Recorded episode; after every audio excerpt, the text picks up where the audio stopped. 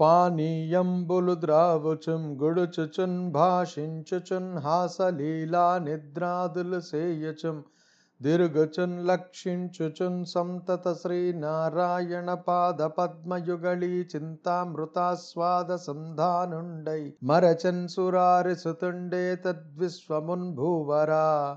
ధర్మరాజా, మహానుభావుడైన ప్రహ్లాదునికి మంచినీరు త్రాగేటప్పుడు, మాటలాడేటప్పుడు ఆ మాధవుని చింతనే, ఆహారం తీసుకునేటప్పుడు, ఆటలాడేటప్పుడు కూడా ఆ అచ్యుతుని స్మరణే, నడుస్తున్నా నవ్వుతున్నా నారాయణ ధ్యానమే, చివరకు నిద్రలో కూడా ఆ నీరజాక్షుని కలవరింతలే. ఈ విధంగా శ్రీమన్నారాయణుని చరణారవింద సంస్మరణమనే అమృతాన్ని ఆస్వాదించి ఆ మైకంలో ఈ లోకాన్నే మరచిపోయిన మహనీయుడు ప్రహ్లాదుడు. వైకుంఠ చింతా వివర్జిత చేస్తుండై యొక్కండు నేడుచు నొక్కచోట నశ్రాంత హరిభావనారూఢ చిత్తుండై యుద్ధతుండై పాడు నొక్కచోట విష్ణుండింతియు కాని వేరొండు లేదని యొత్తిలినగుచుండు నొక్కచోట నలినాక్షుండను నిధానమున్ గంటి నేనని యుబ్బి గంతులు వైచు నొక్కచోటన్ బలుకు నొక్కచోటన్ బరమేశన్ గేశవన్ ప్రణయ హర్షజనిత బాష్పసలిల మిళిత పులకుండై నిమీలిత నేత్రుండై యొక్క చోట నిలిచి యూరకుండు. ప్రహ్లాదుడు ఒక్కొక్కసారి హరిస్మరణంలో మునిగి మైమరచి ఒంటరిగా కూర్చొని ఏడుస్తూ ఉండేవాడు. అంతులేని హరిభక్తి నిండిన మనస్సుతో ఒక్కొక్కసారి విష్ణు కీర్తనలను గొంతెత్తి గానం చేసేవాడు. విష్ణువే తప్ప వేరెవరూ లేరని గట్టిగా వాదిస్తూ పకపకా నవ్వేవాడు. మరొకసారి కమలాక్షుడనే పెన్నిధిని కనులారా చూశాను అని పొంగిపోతూ గంతులేసేవాడు. వేరొకసారి మరొకసారి మాధవ మధుసూదన అని మైమరిచి పిలుస్తూ ఆనంద బాష్పాలు రాలుస్తూ భక్తితో పులకించిపోయేవాడు. ఒక్కొక్కసారి కళ్ళు మూసుకుని ఒకచోట నిర్లిప్తంగా నిల్చొని ఉండేవాడు. ఆ ప్రహ్లాదుడు ఏ పని చేసినా, ఎలా ప్రవర్తించినా హృదయమంతా ఋషికేశుని ఆరాధన ఎందే.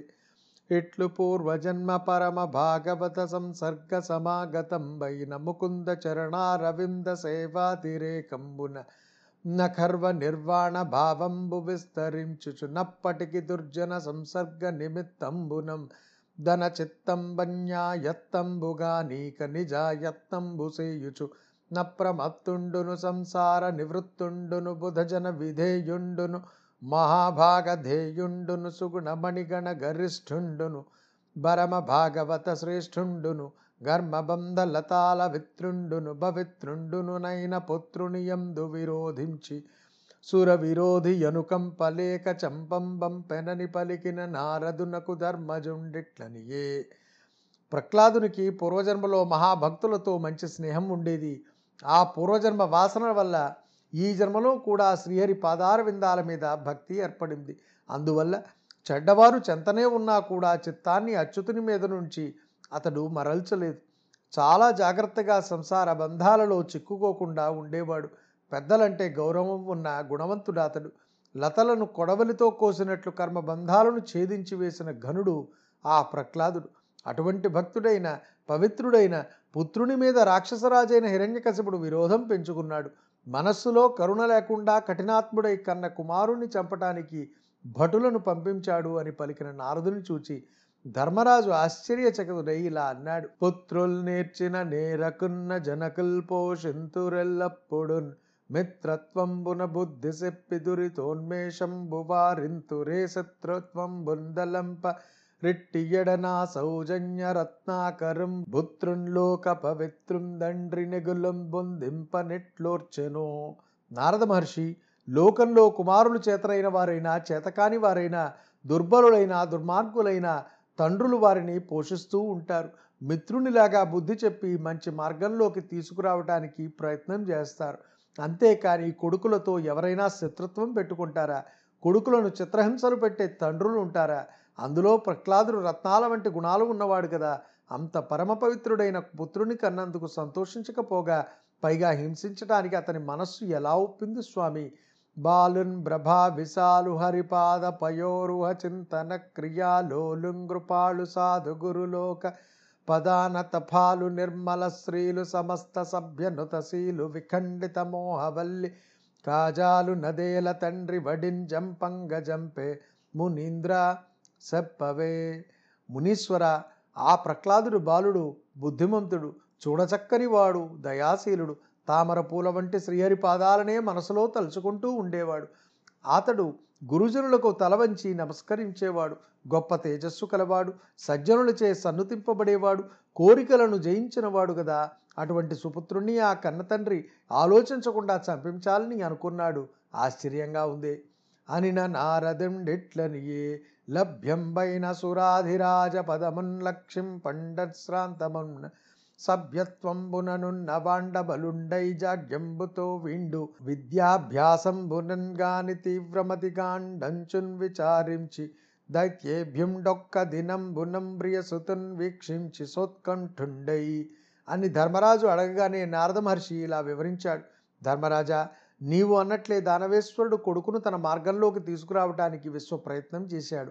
హిరణ్యకశిపుడు ఒకరోజు పుత్రుణ్ణి ప్రేమగా పిలిచి వాని స్వభావం పరిశీలనగా చూచి ఇలా అనుకున్నాడు. వీడు సంప్రాప్తించిన స్వర్గరాజ్య పదవిని కూడా లెక్క చేయడు. అసలు వీనికి రాజ్యకాంక్ష ఏమాత్రమూ ఉన్నట్లు లేదు.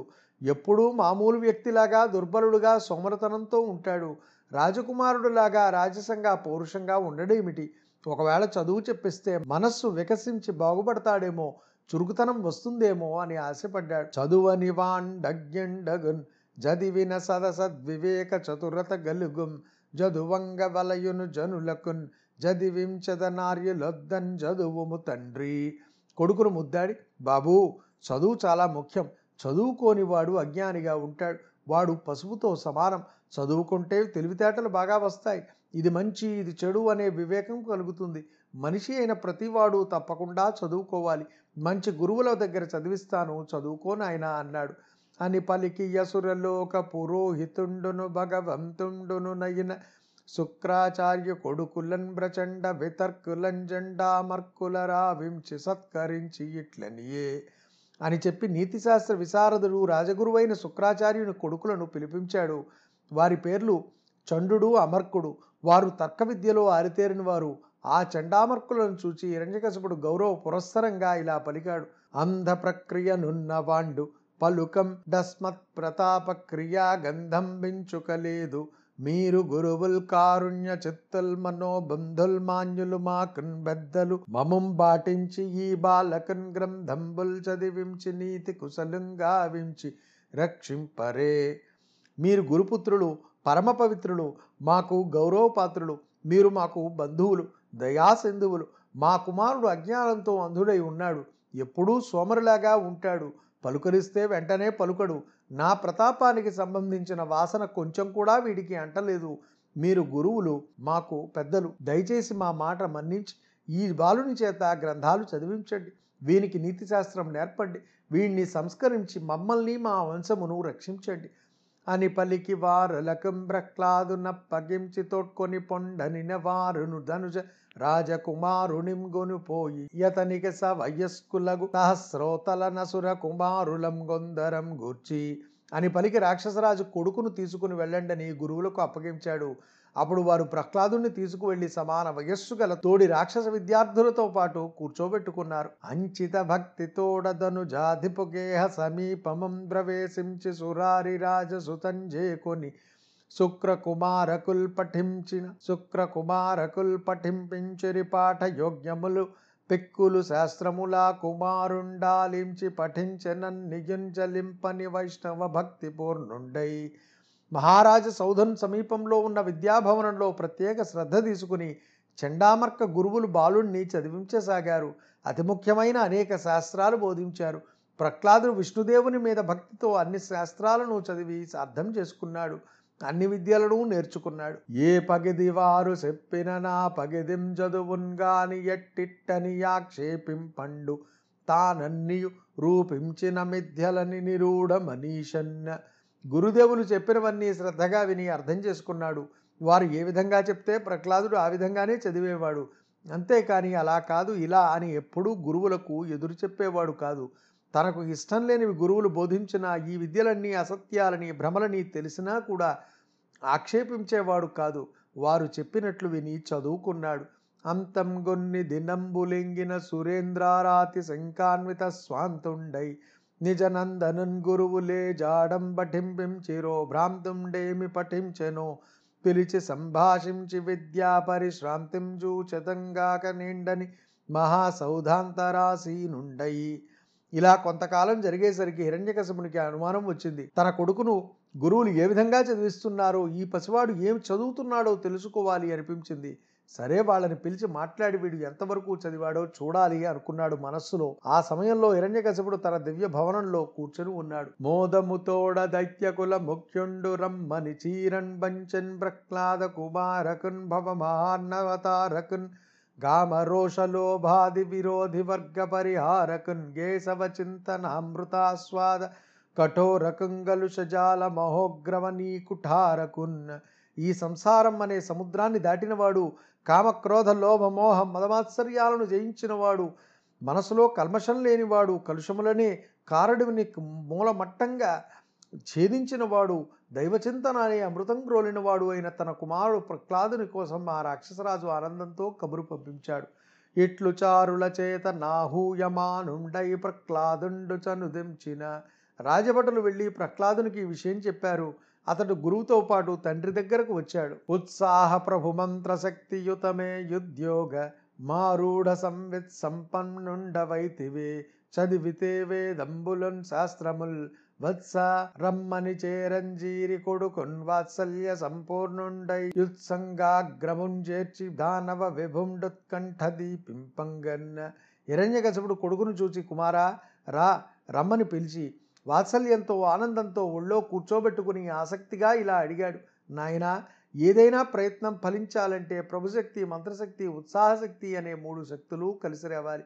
అవి అన్నీ సహకరించి నీ ప్రయత్నాలు నిరాటంకంగా నెరవేరుతున్నాయా? విజ్ఞాన సంపద పొందావా? వేదాలు వల్లించావా? శాస్త్రాలు పఠించావా? అనుదిన సంతోషణములు జనిత శ్రమతాప దుఃఖ సంశోషణముల్ తనయుల సంభాషణములు జనకులకుం గర్ణయుగల సద్భూషణముల్. నాయనా, కుమారుల తీయని మాటలు తల్లిదండ్రులకు తేనెల ఊటలు, వీనుల విందులు. ఆ మాటలు ప్రతిరోజు విన్నా విసుగు కలగదు, పైగా సంతోషం కలిగిస్తాయి. శ్రమ వల్ల, కష్టాల వల్ల కలిగిన రకరకాల దుఃఖాలను తొలగిస్తాయి.